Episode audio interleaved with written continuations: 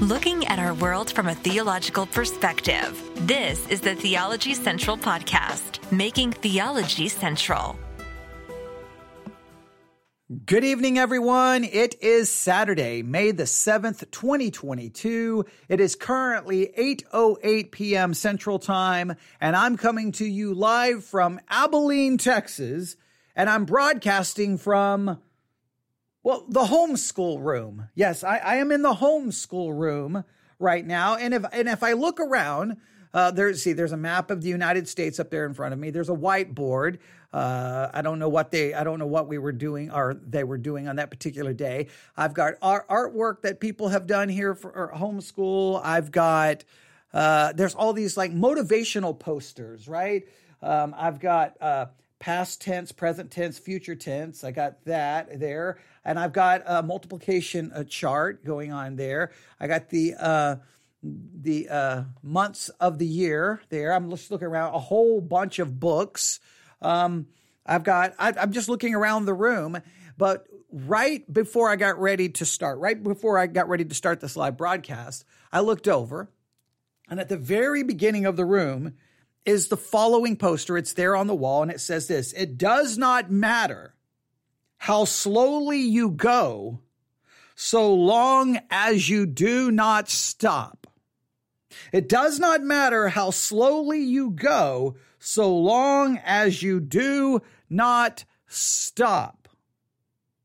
That's a motivational poster that's right here in the homeschool room from where I am broadcasting on this Saturday evening, May the 7th, 2022. Now, that may not mean anything to you, but I think that's very appropriate for where we are right now, because this episode is let me tell you exactly which part this episode is.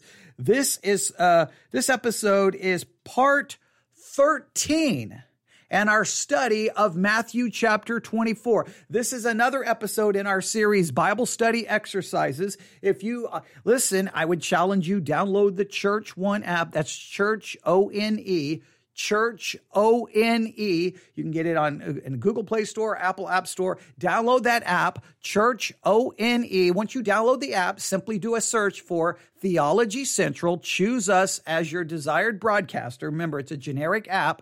Download the app. Once you do, you can look at all the series, and one of the series you'll see is Bible Study Exercises. There's well over 200 now, all right? All of them are free. They're all available to you. And typically the way it works is we dedicate 1 week to one passage of Scripture. But in this particular case, we are dedicating probably close to 8 weeks to Matthew chapter 24. The Bible Study Exercises, we dig in deep. And the goal is not just me to teach you, but it's to get you to actually study the Bible, right? That's the way it's done. Sometimes I do teaching. Sometimes I just hand out assignments. You can send me your homework to newsif@yahoo.com, or you can post it in our Discord channel, which we have an entire channel dedicated to homework, right? And you can just post your homework right there. So we try to get people actually involved in Bible study. But because this one is not just 1 week long, this is going to go 8 weeks. Guess what's going to happen? A lot of people are going to just kind of, they're just going to either just slow down or just kind of drop to the wayside, or may just give up. Because like this study is going to go on forever. And hey, it doesn't matter how slowly you go. I don't care if you're right now you're just crawling along. I don't care if you're barely moving. Just do not stop. Bring this study of Matthew 24 to some kind of dramatic, powerful conclusion, so that when you are finished, one, you'll have that satisfaction of finishing, but you'll walk away knowing Matthew 24 better than you have ever understood it. And remember, one of the key verses that I've pointed out in Matthew chapter 24, Matthew chapter 24, I think this is very, very important. Remember, I hope everyone remembers this. Matthew chapter 24, verse 4, Matthew chapter 24, verse 4, Jesus replied to them, "Watch out that no one deceives you. I find it very interesting that Matthew 24 is this chapter that so many people misquote, so many people misinterpret, so many people rip things out of context. It's a chapter that I think has been used to deceive many people. And in a sense, it really starts the answer to the question that's asked of Jesus. He begins his answer by saying, make sure no one deceives you. Well, the goal is by the time you're done with this 8-week study of Matthew 24, no one should ever be able to deceive you because you should be an expert in what's actually in Matthew 24. You should be an expert in its structure. You should be an expert in its historical context. You should be an expert in all the different views. You should be an expert. And if you have not been with us for all of the episodes in our study of Matthew 24, again, the Church One app, go listen to all of them and actually do the homework.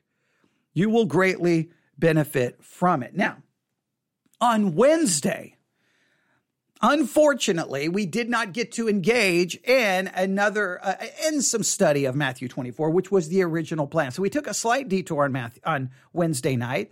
And we did about an hour-long program listening to a discussion about eschatology. That one was extremely frustrating. I think it was beneficial, but it was extremely frustrating. So it's Saturday night. And typically, remember, Sunday is usually the beginning of a new week of study. So sometimes on Saturday, we'll bring that week's study to a conclusion, or sometimes on Saturday, I will introduce the next week's study. We haven't really followed that as a firm rule right now because, well, we're still studying the same passage. But it's Saturday evening, and I thought, you know what? I don't know what people are doing. I don't even know if people will listen to this live. But whenever they listen to this, I just wanted to turn on the microphone to say, hey, don't stop. Keep working on Matthew 24, and I wanted to bring us a little bit of study in Matthew 24 just to get you re-engaged with the chapter and to continue to work on it. So does that sound good? All right, Matthew 24. Let's just do a very basic thing here. Matthew 24. Let's remind ourselves, first and foremost, of really the context that gets so forgotten when dealing with Matthew 24, right? We start back to verse 1. I've told you we would read it over and over and over again. Matthew chapter 24, verse 1. And Jesus went out and departed from the temple. And his disciples came to him to show him the buildings of the temple. So there's Jesus. He comes out of the temple. The disciples are like, look at this place. Look at these buildings. And Jesus said unto them, see ye not all these things? Verily I say unto you, there shall not be left here one stone upon another that shall not be thrown down. So he makes a prediction about the destruction of the temple. And we know that temple was destroyed in 70 AD. The context here, there's no debate. There's no argument. They point out the buildings. Jesus say these things are all going to be destroyed. We know when those buildings were destroyed, 70 AD. There should be no issue here. There should be no argument here. And so immediately when Jesus is sitting on the Mountain of Olives, and then the disciples will come to him privately and they're like, hey, when shall these things be? What shall be the sign of thy coming and of the end of the world? They're blown away by this prediction. They can't figure out. So wait, what's going to happen? They are confused. But the question is specifically in regards to what Jesus said. The temple is going to be destroyed. They are perplexed, they are confused, and starting in verse 4, Jesus begins to give them the signs that obviously first and foremost point to the destruction of the temple, which occurred in 70 AD. If you ignore that context and you try to take these signs and apply them to the future, you do a great disservice to the Word of God. In fact, I think you misrepresent it, you twist it, and you can actually, I think, lead to some really bad conclusions. We've talked about all of that in our previous study. We have worked on, and I think we're pretty dogmatic to say Matthew 24, starting in verse 4, where Jesus starts giving the signs, all of the signs mentioned in verse 4, all the way to 14, we have dogmatically proven that I believe all of those signs pointed to 70 AD and were all fulfilled prior to 70 AD. I know you, if you've not listened to that, you're going to start arguing with me about verse 14. Go listen. The Apostle Paul himself uses language to clearly demonstrate that verse 14 was fulfilled prior to 70 AD, unless you're going to say Paul was wrong. Okay? So that brought us to verse 15. The as it is stated here, when you therefore shall see the abomination of desolation spoken of by Daniel the prophet stand in the holy place, whoso readeth, let him understand. All right, this abomination of desolation, I know many just completely, again, forget 70 AD, and they immediately go to a futuristic perspective where they claim that a new temple is going to be built, the Antichrist is going to walk in and declare himself to be God, and that will be the abomination of desolation. We have, I think, dogmatically been able to prove that the abomination of desolation occurred in 70 AD. I think we demonstrated that. We referred to the writings of Josephus. We looked at a number of other things. I think it was pretty clear. There may be those who still may disagree, but the things that they did, the things that occurred just makes the most sense. In fact, by the fact that they destroyed the temple, in a way they were saying, we're greater than your God. We're God. We destroyed your temple. We destroyed your house of God. So in a sense, it's an abomination of desolation that it destroyed the temple. They brought in the Roman symbols there that would have been a desecration of the entire temple mound. They destroyed it. And in a sense, they declared themselves to be God. They brought in their idolatry, in a sense, and it was desecrated. It was corrupted, and that fulfilled that particular verse. So what we were going to do on Wednesday is we were going to jump down to some later verses. But what I want to do tonight is simply add to our discussion of verse 15 by going to the curriculum. All right? Now, if you want access to the curriculum, it's absolutely free. All you have to do is email me, newsif@yahoo.com. That's newsif@yahoo.com. And we'll be more than happy to send you a link. You sign up. We don't ask you for any money. We don't send out an email for a monthly offering. We don't do anything like that. It's free, okay? And the more people who join, we'll increase our subscription so that we can make room for you. So if you want it, by all means, sign up for it. We are grateful for those who do donate to support.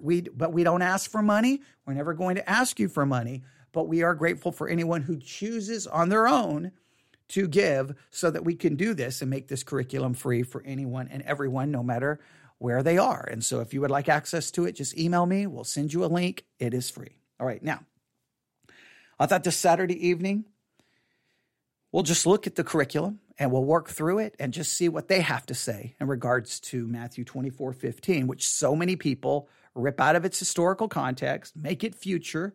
They try to pull in 2 Thessalonians to justify their doing so, which just makes no sense because 2 Thessalonians was written somewhere between 50 and 60 AD, meaning that when it's talking about something similar, 70 AD could be the fulfillment for that as well. It's just so weird how so many Christians just seem to forget that 70 AD occurred. I've always said what amazed me is I first learned about 70 AD not in a church, but in a secular school. I don't know how you should be able to. Yeah, I just don't even get me started. Again, sometimes. The weird things that happen in churches when it comes to the study of God's word. All right, but let's take a look at this. We're just going to work through this. If you're listening live, feel free to hop into the chat. You can email me. If you're in the Discord channel, feel free to post any thoughts there. I will definitely try to look before I end this broadcast to answer any additional questions. But I just want us to just not lose focus, and I don't want people to become discouraged and stop. Remember, it does not matter how slowly you go, so long as you do not stop. All right? So are you ready? Here we go. All right. I got to move that. I'm going to close that. Let's go to the curriculum. Here we are. Now, what the curriculum I'm looking at is the curriculum that specifically focuses on Matthew 24:15 through 22. All right? We will take a look at it, and we're just going to walk through it just systematically and see what we hopefully just a fun time of looking at the curriculum. If you have not looked at the curriculum on Matthew 24 yet, please go back and look at every session and look at each and every one. Just see what they say, how they've looked at it. We've already looked at some of the curriculum before. Not that we always agree with it. It's to supplement what we do. In many cases, it's to simply provide a completely opposite perspective than the one I put forward, which actually benefits you because you hear different perspectives, which is very beneficial. But are you ready? Okay. Session 2, title, Know What's Coming. We need to know what's coming. Now, immediately, that gives me a kind of an idea that they're going to apply Matthew 24:15 and following as something pointing to our future. Now, it was future to the disciples who hear this answer. Yeah, Jesus is speaking this somewhere before 33 AD and 70 AD. All of these things happen. All right. In fact, leading up to 70 AD, all of these predictions and signs are happening as we've already looked at. But they're clearly going to, I think, point to our future. So let's see what they do with this. Know what's coming. Underneath that is clearly someone laying in a hospital bed. It's a man who's laying in the hospital bed, and a woman's hands. She's got her hand on top of his hand and her hand under his hand, and she's holding it. Right? So the idea that, well, in this particular case, something bad could be coming. Maybe death. Maybe this person is terminal. I'm just trying to interpret the artwork. I mean, they didn't choose this photograph just out of random. They're trying to point something. Know what's coming, because sometimes bad things are coming and we need to know about it. All right? The point. Here's the point they have for this session. Even in the darkest times, God has not abandoned his people. Now, that's interesting. If we just look at this from a historical perspective, that Matthew 24 is the disciples and what is getting ready to happen to Jerusalem, what is getting ready to happen to Israel. It's going to bring to the end the Jewish age, 70 AD. I mean, and for all practical reality, it brings an end to Judaism. Whatever Judaism today, it's a shadow of its former self. They don't have a temple. They don't have a high priest. They don't have anything that they actually need to practice Judaism. It's just a shell of itself. So 70 AD, I mean, that's the darkest of darkest times for a Jew and for Israel, but God has not abandoned his people. All right, we could work with this idea. I don't know if that's the direction they're going to go. I don't know if they're going to focus on Israel in 70 AD and what happened after 70 AD, or as much as they're going to focus on us and future for us, which again will rip it out of context. But let's see what they do here. All right. The passage, Matthew 24:15 through 22. So let's read it. Matthew 24:15 through 22. When you therefore shall see the abomination of desolation spoken of by Daniel the prophet stand in the holy place, whoso readeth, let him understand. Again, we've already in a previous study clearly demonstrated that verse was fulfilled in 70 AD with Titus coming in and destroying the temple. Verse 16, let them which should be in Judea flee into the mountains. When they see the abomination of desolation, when they see what's getting ready to happen in Jerusalem, they need to run for their lives. Makes perfect sense in the historical context. Let him which is on the housetop not come down to take anything out of his house, neither let him which is in the field return back to take his clothes. Woe unto them that are with child, and to them that give suck in those days. But pray ye that your flight be not in the winter, neither on the Sabbath day. Clearly, this is a reference to Israel, a reference to the Jews still living under very Old Testament concepts and Old Testament ideas. I mean, this clearly is pointing to 70 AD and Jews and the end of the Jewish age. Verse 21, for then shall be great tribulation, such as was not since the beginning of the world to this time, no, nor ever shall be. Now, verse 21 is the verse we were going to work on Wednesday night, because it is the most difficult verse, because you're like, well, wait a minute. I don't think this is the worst, as it says.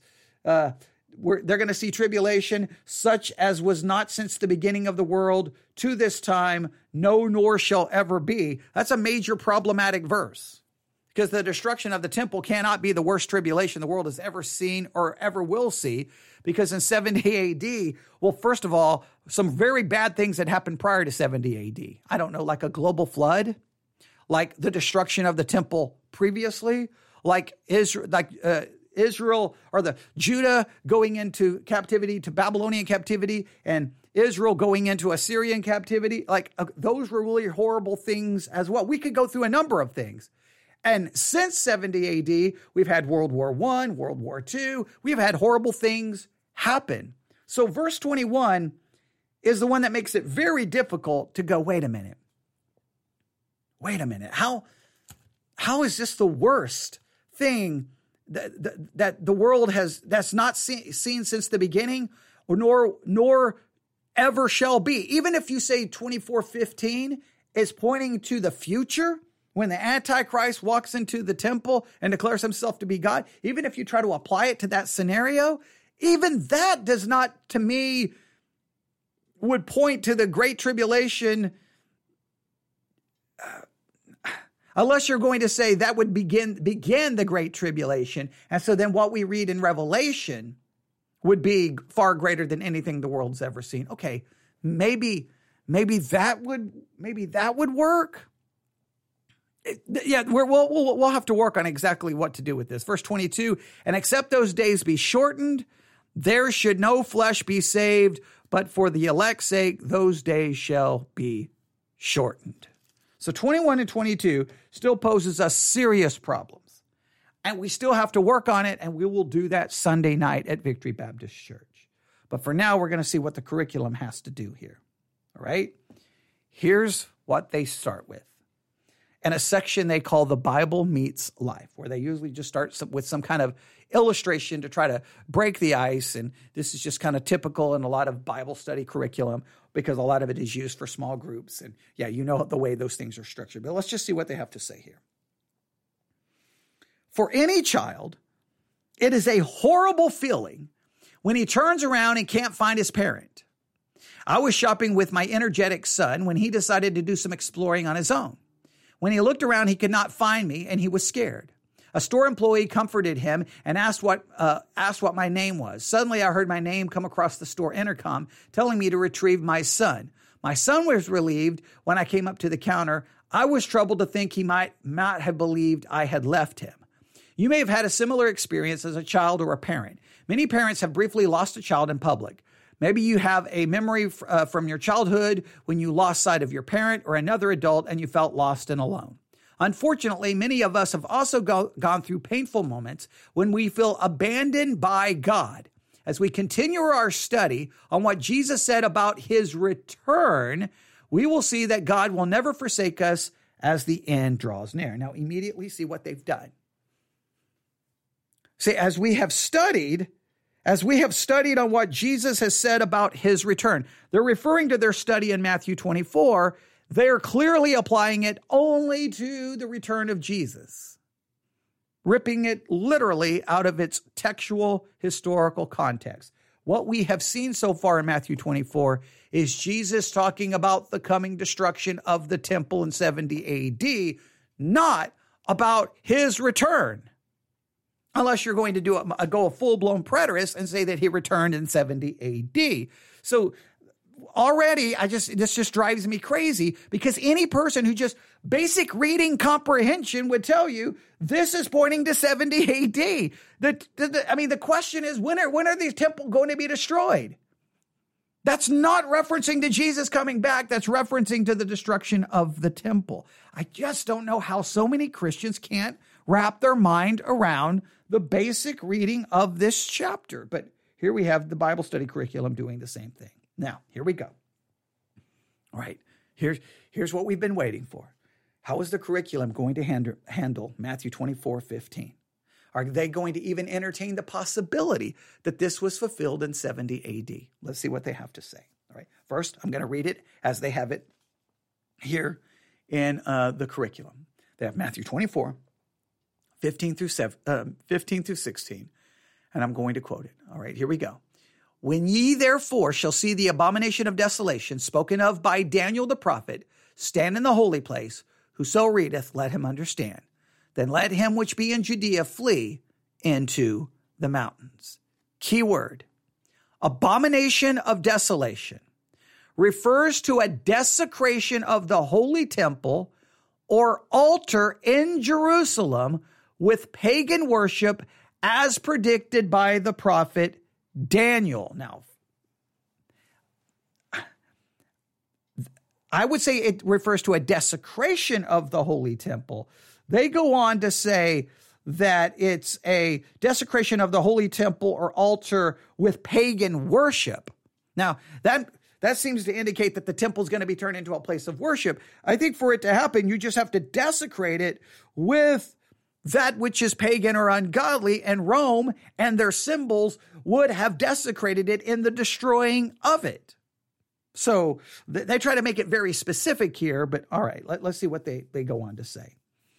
The word rendered abomination appears over 120 times in the Bible. In every case, the word refers to something detestable.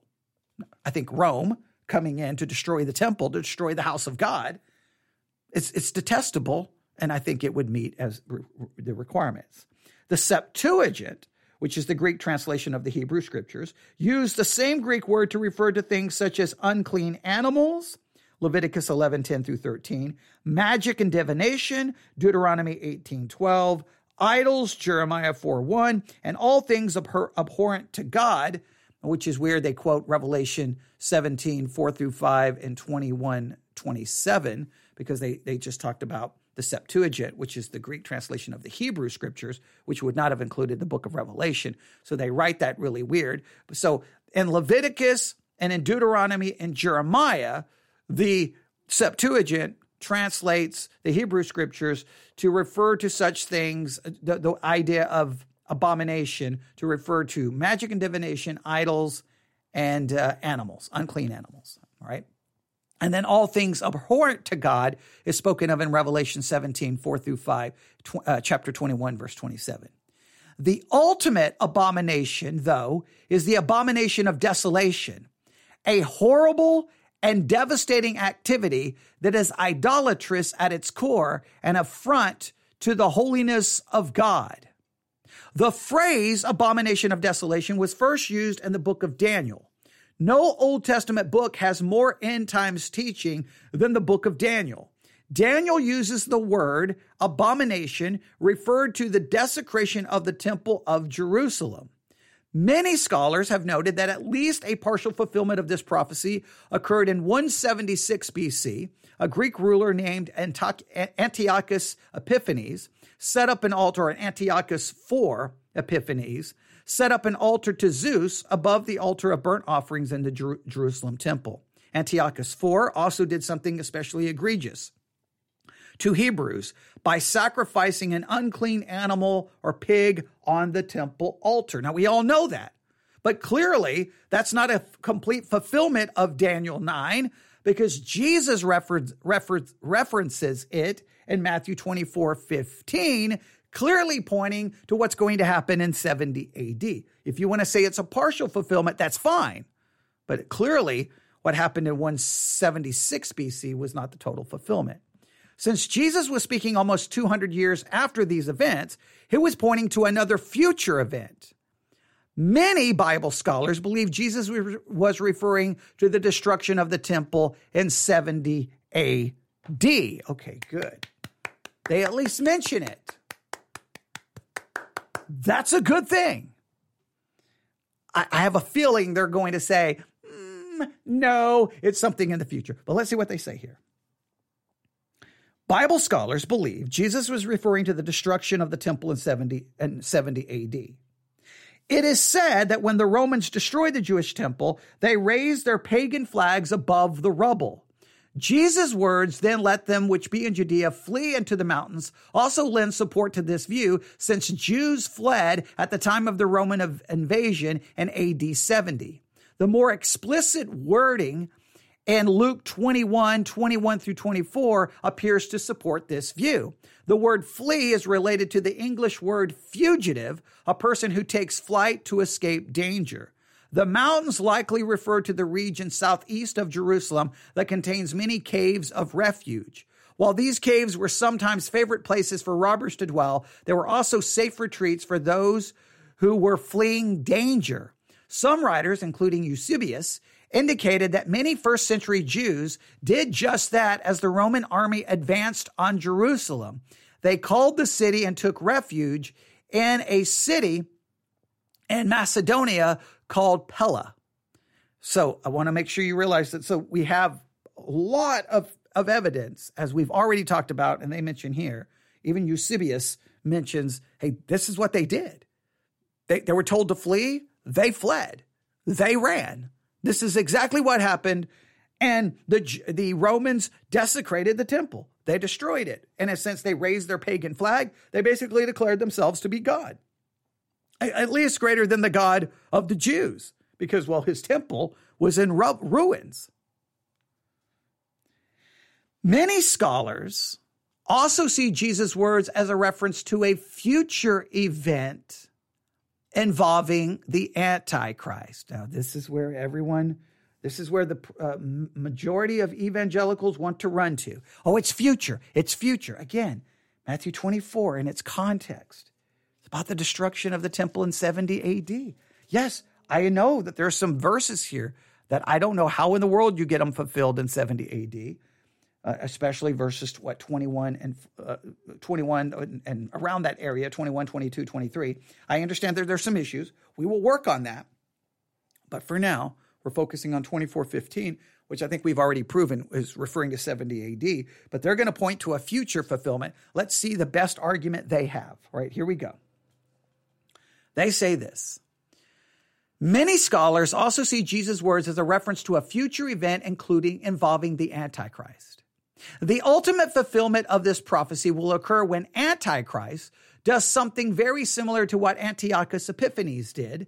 Revelation 13:14 foretells the Antichrist making an image that people are forced to worship for one to turn the temple of God into a place of false worship is truly an abomination. Now they say Revelation 13:14. Let's take a look at it. Revelation 13:14.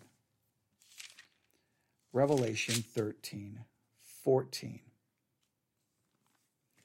Here we go. Revelation chapter 13, verse 14. I'm just going to go to verse 11. This is Revelation 13. I'm going to start in verse 11, and I'm just going to read it from the translation I have in front of me. Here we go.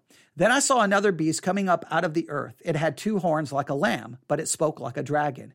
It exercised all the authority of the first beast on its behalf and compels the earth and those who live on it to worship the first beast, whose fatal wound was healed.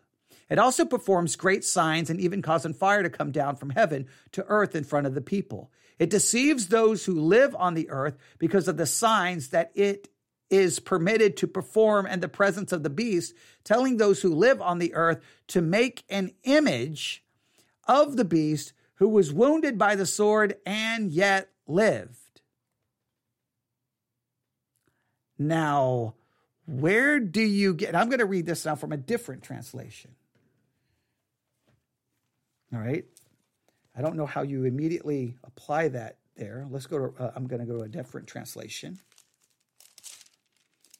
Revelation 13, verse 14...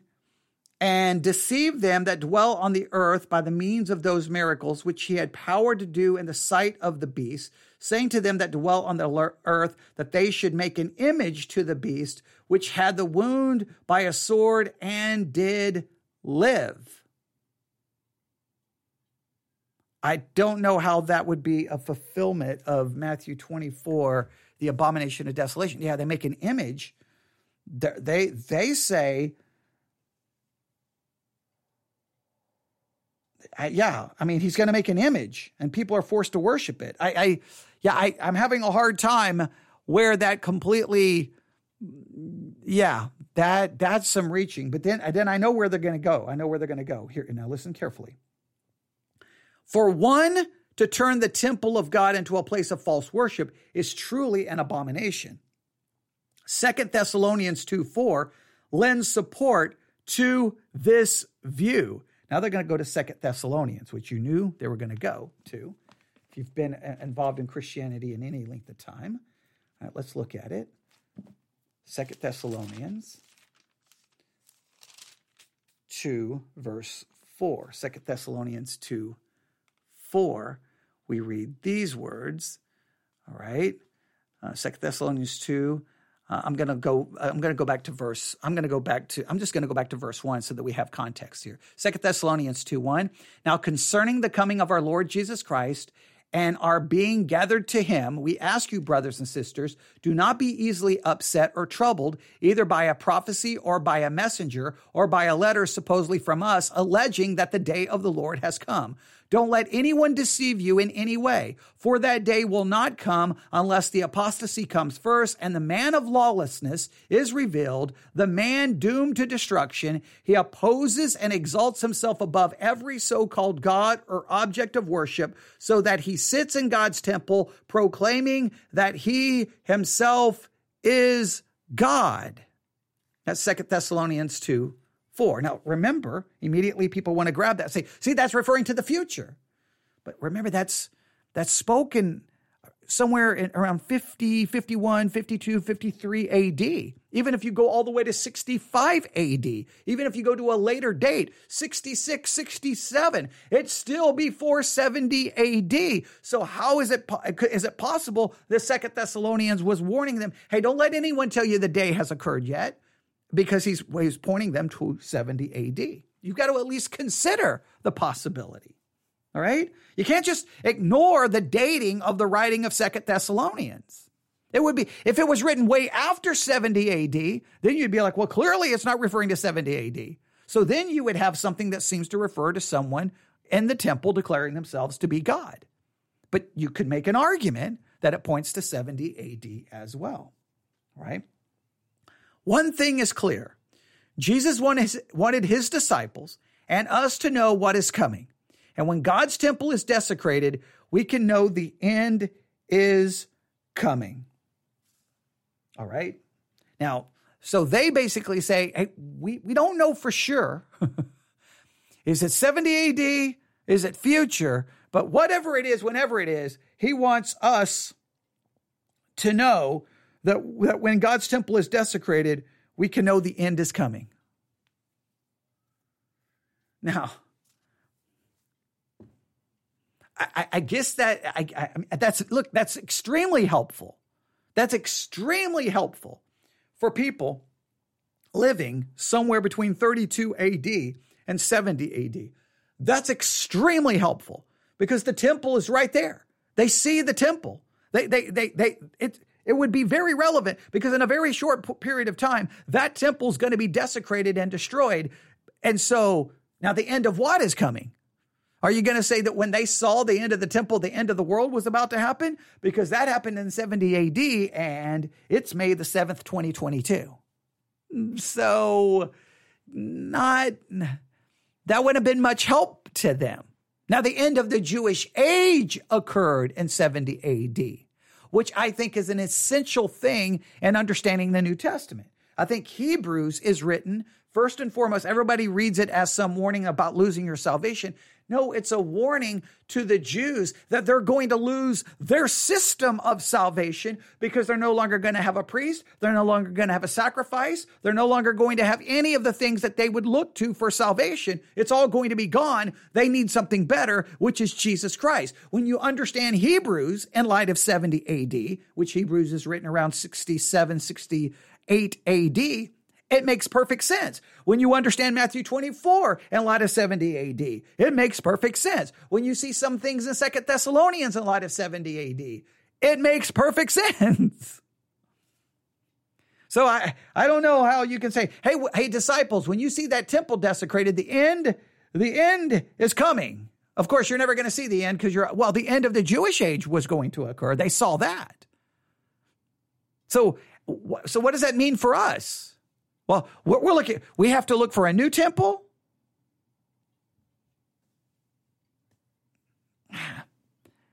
I think that this has a historical significance more than anything else. Then they go to Matthew 24:17-20. I'm going to read it as they have it here in the curriculum. Let him which is on the housetop not come down to take anything out of his house, neither let him which is in the field return back to his clothes, and woe unto them which are with child, and to them that give suck in those days. But pray ye that your flight be not in winter, neither on the Sabbath day. Jesus pointed out in this section that the end will bring destruction so quickly that believers must waste no time in taking cover. A friend of mine told me the story of his house being destroyed by a tornado several years ago.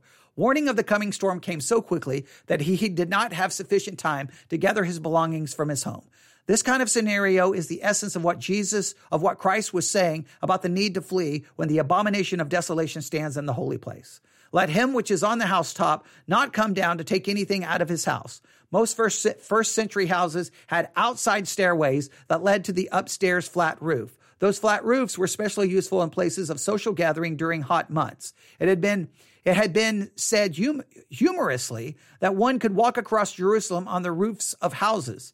Apparently, some people built their houses next to the walls of the city. When they saw an opposing army, immediate flight was vital.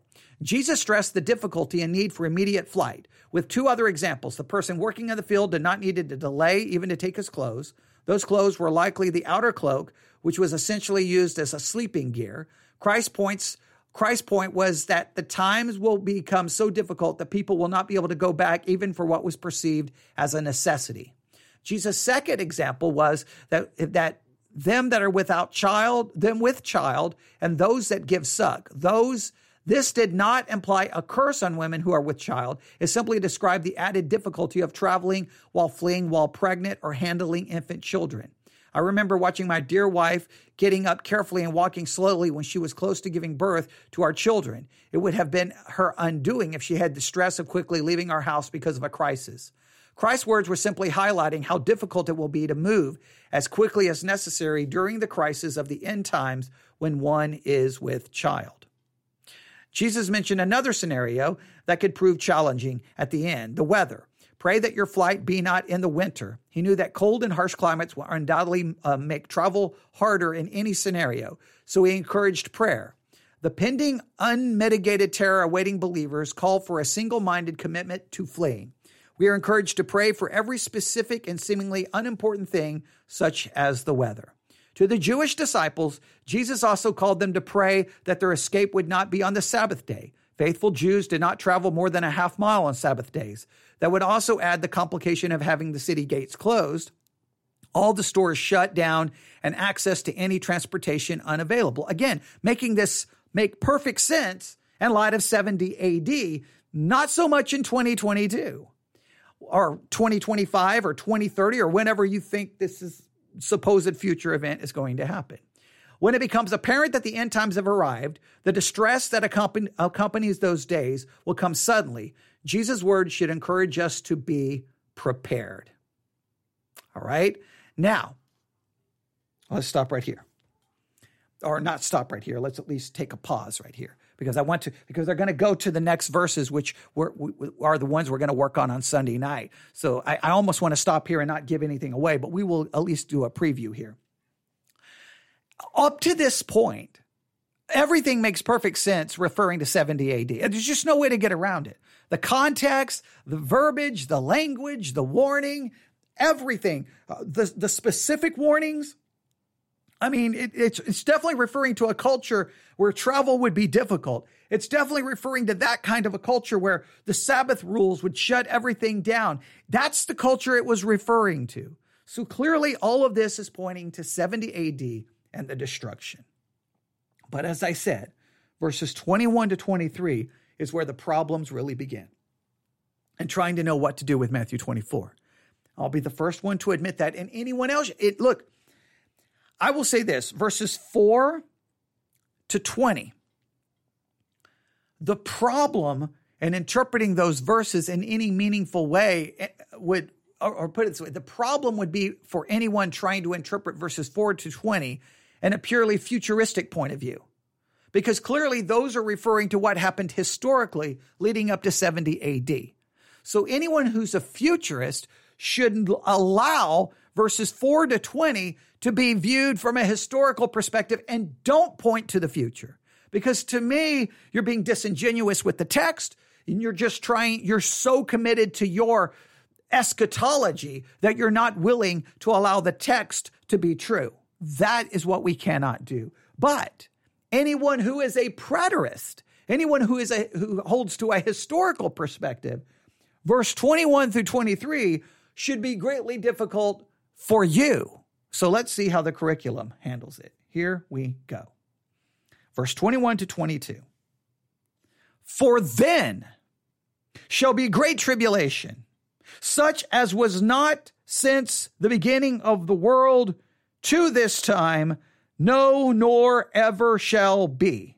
And except those days shall be shortened, there shall no flesh be saved, but for the elect's sake, those days shall be shortened. Verse 21 to 22, to me, does not make any sense in light of 70 AD. Let's see what they say. Keywords, the elect. Literally, the chosen refers generally to those chosen by God for rendering special service to him, right? We could get into a whole discussion there about, is that, but all right, that's fine. Here we go. While many scholars see the verses preceding this as a reference to the fall of Jerusalem in 70 AD, verse 21 points to events beyond that. Look, it's hard to argue against this perspective. Surely the great tribulation in verse 21 cannot be applied only to the destruction of Jerusalem. We know from history that we have undergone many horrific events since then. It is probably best, therefore, to understand this period of great distress, or the Great Tribulation, as it is more commonly known, as the entire period beginning with the destruction of 70 AD and continuing on until Christ returns. That is interesting. Let's go back to Matthew 24. So what they are suggesting, I can go back, Matthew 24. Using different Bibles can throw you off. You get used to where something is on the page. Matthew 24. So let's consider this. They say that verse 21, for then shall there be great tribulation. That, in their minds, the best way to understand the great tribulation is that it's probably to understand this is a period of great distress that starts in 70 AD and continues all the way till Christ returns. The great tribulation being spoken of in Matthew 24, 21 goes from 70 AD until Christ returns. That's an interesting thought. That possibly works. There's an eloquence, and it's eloquent. It's somewhat simplistic. It's somewhat word. It fits everything together, right? Matthew 24, 4 through 20, all pointing to 70 AD. And then after the destruction of the temple, after everyone has fled, for then shall there be great tribulation, starting from that point, moving all the way till Christ returns. Well, there's going to be a tribulation was not since the beginning of the world. Well, I think if you read everything that happens in the book of Revelation and you take that even halfway literal, that would be far worse than anything that's ever happened, including, I think, the global flood. That fits everything together. Pretty good. So let me read this again. While many scholars see the verses preceding this as a reference to the fall of Jerusalem in AD 70, verse 21 points to events beyond that. Surely the Great Tribulation in verse 21 cannot be applied only to the destruction of Jerusalem. We know from history that we have undergone more horrific events since then. In fact, we've gone through more horrific events really since before 70 AD and after 70 AD. So it's probably best to understand this period of great distress, or the Great Tribulation as it is commonly known, as the entire period beginning with the devastation of AD 70 and continuing until Christ returns. This unequaled future will be trouble and tribulation, such as was not since the beginning of the world to this time, nor ever shall be. No period in history fits the description of the events that will occur during this time. While some view Jesus' words as an Old Testament Hebrew idiom, it basically as an idiom phrase that refers to something that is extremely unusual, others see references to the cataclysmic tribulation period throughout the book of Revelation. Christ was describing a time when evil will reign with great maliciousness as the return of Christ draws nearer. All bonds of evil will be broken, restraints will be put aside, and lawlessness will flood the earth. God will move in judgment while terrible catastrophe will sweep the earth. Things will be so dark that people will seek deliverance through death. Hardships often lead people to look to God for help, but this will not be the case during the time of great tribulation. And the rest of the men which were not killed by these plagues, yet repented not of the works of their hands, that they should not worship devils and idols of gold and silver and brass and stone and of wood, which neither can see nor hear nor walk, neither repented of their murders or their sorceries, nor of their fornication, nor of their thefts. That's all in Revelation chapter 9. As difficult as these portions of Scripture are to read, we must be deeply grateful for the mercy of God. Jesus said Christ is going to cut short the days of tribulation. The phrase cut short carries the idea of stopping something instantaneously or instantly. Christ seems to meant that in his mercy, he will not allow the tribulation to continue forever. God has predetermined that those days will fall short of full destruction. The suffering will be so great that if the Lord let the suffering continue, no one would survive. Otherwise, there should be no flesh saved. God's kindness is great, and he will interrupt the tribulation with his return. The specific reason for God's mercy is for the elect's sake. This is the first time the word elect appeared in the New Testament. The elect are those who have placed their faith in Christ. This word emphasizes God's initiative in saving us, while believers make a genuine response of faith. Okay, they're going to try to play the middle there, not get into a whole discussion between Calvinism and Arminianism. We won't go into there right now. There you go. I'll stop right there. So here is what I think we have a possible workable solution. Matthew 24, starting in verse 4. Don't let anyone deceive you. He's warning them. Hey, guys, don't be deceived. Starting somewhere around 32, 33 AD. And he gives them all the signs that are going to point to the destruction of the temple in 70 AD. And all of the signs, starting in verse 4, all the way to verse 20, all point to 70 AD. All happen leading up to 70 AD or on 70 AD with the destruction of the temple. Verse 21 is kind of a transition. For then, once this happens, once the temple is destroyed, for then shall be great tribulation, such as was not since the beginning of the world to this time, no, nor ever shall be. The only way this makes any sense, the only eloquent, I think, solution is that is referring to the period from 70 AD till Jesus comes back. I'm going to look at Matthew 24, 21. And another translation, Matthew 24:21. Matthew 24:21. For at that time there will be great distress. At that time, the destruction of the temple. For at that time, this is Matthew 24:21, for at that time there will be great distress, the kind that hasn't taken place from the beginning of the world until now and never will again. Unless those days were cut short, no one would be saved, but those days will be cut short because of his elect. Now, the only problem with it is they said, well, never again. Well, that has to refer to the entire period. Yeah. So Matthew 24:21 references this time of great distress or great tribulation, and that is referring to a period of time that begins in 70 AD and goes all the way till Christ returns. And the reason it will never be that bad again is because that period of time will end with Jesus coming back, and then there'll be the total, ultimately, a new heavens and a new earth, and it'll be the end of everything. That fits. Matthew 24:4-20, all fulfilled leading up to 70 AD and on 70 AD. Starting in verse 21, we refer to a time of great distress or a time of great tribulation, which begins right there with the destruction of the temple, and it covers everything that happens from 70 AD all the way to the coming of Christ.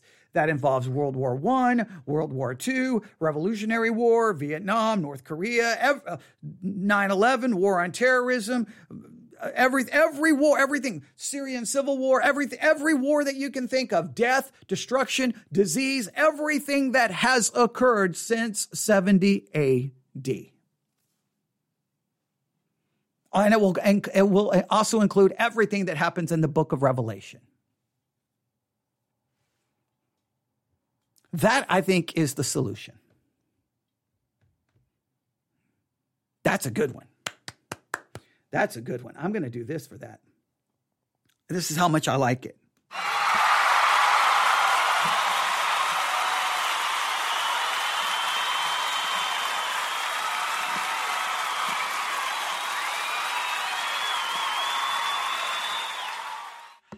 Okay, maybe you didn't like it that much, but I did. Okay, I did. I'm checking to make sure that nobody's left any messages of any kind. Nowhere. Okay.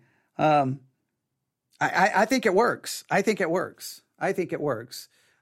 someone in Discord said, I think it's amazing too. I think they're referring to this. They may be referring to something else. I'm going to assume that they think it's amazing. I want someone right now out there going, whoa, that does fix it. That's the solution we've been looking for. I'm hoping. Okay. I think it works. We will test it. Now look, we will come back on Sunday night and look at it from a preterist perspective. Is going to say, nope, it all happened in 70 AD. It all happened. But I can't wrap my mind around the preterist version that the rest of this in Matthew 24 all was fulfilled in 70 AD. If you go for a really hardcore preterist, even Jesus returned spiritually in 70 AD. Like, I have major issues with that form of preterism. I think preterism is great because it makes us look to possible historical fulfillment, which I'm very grateful for that. But I think that's where the problem, I think it was where it begins to break down. All right. Okay. I think that's it. I'm going to make sure nobody's, I got to check email, make sure no one is emailed during this time. No one has. All right. I think that's good. All right. I think that's everything. Going to make sure no one else is saying anything else anywhere else. I'm checking all the places where I get messages during live broadcast. All right. Okay, good. All right. So, okay. Oh, they were talking about what I was saying earlier during the pre-show, when I was talking about how I think it's so amazing that I don't know if you heard, when I was going live, I noticed on the Sermons 2.0 app that we were one of eight or nine, maybe 12 live broadcasts. And it's just so cool that on a Saturday night, here I am in Abilene, Texas, I can open my iPad and just listen to sermons that are being preached live in other parts of the world. And it was also cool that they were messages from churches in Australia, the Philippines, and then here I was broadcasting from basically nowhere, Texas. And I can, even though I'm basically a no one with no money, none of the things that any big church has, I have the same ability to preach and proclaim the message to people around the world. That is an amazing thing. But I think this solution to Matthew 24 is far more amazing than even that. We'll see. We'll see what the responses are. All right. If you have any questions, newsif@yahoo.com. If you want to be a participant in the Bible study exercises, just do the homework, get access to the curriculum, email me. I'll send you the link. You can email me your homework. You can join the Discord channel if you want to know how to do that. Email me, newsif@yahoo.com. There's a channel there for you to post your homework. There's a general channel where you can chat. There's a channel where we post what podcast or sermons we're listening to. And so there's a lot going on there. And if you wouldn't want to be a participant of that, that's absolutely free as well. All of this is absolutely free. So I'm just going to, I have to emphasize that because of an email I received in the last live broadcast about this ministry saying, hey, you can get 7 lessons on the book of Psalms for $20 a month. I just got to laugh. That I mean, I'm telling you, I should put all of our teaching behind a paywall. I would never do that, but it just seems like, what am I doing? You know, but yeah, there you go. All right. I think that's everything. I'm going to stop. And get ready for tomorrow. All right. And hopefully everyone's having a great Saturday evening, wherever you may be. Have a great night. And tomorrow morning, 10 a.m., Book of Jude, 11:15, 11:20, Romans 9, which is really going to just be, I'm not very confident in that. And then Sunday night, Matthew 24. All right. So everyone have a great night. God bless.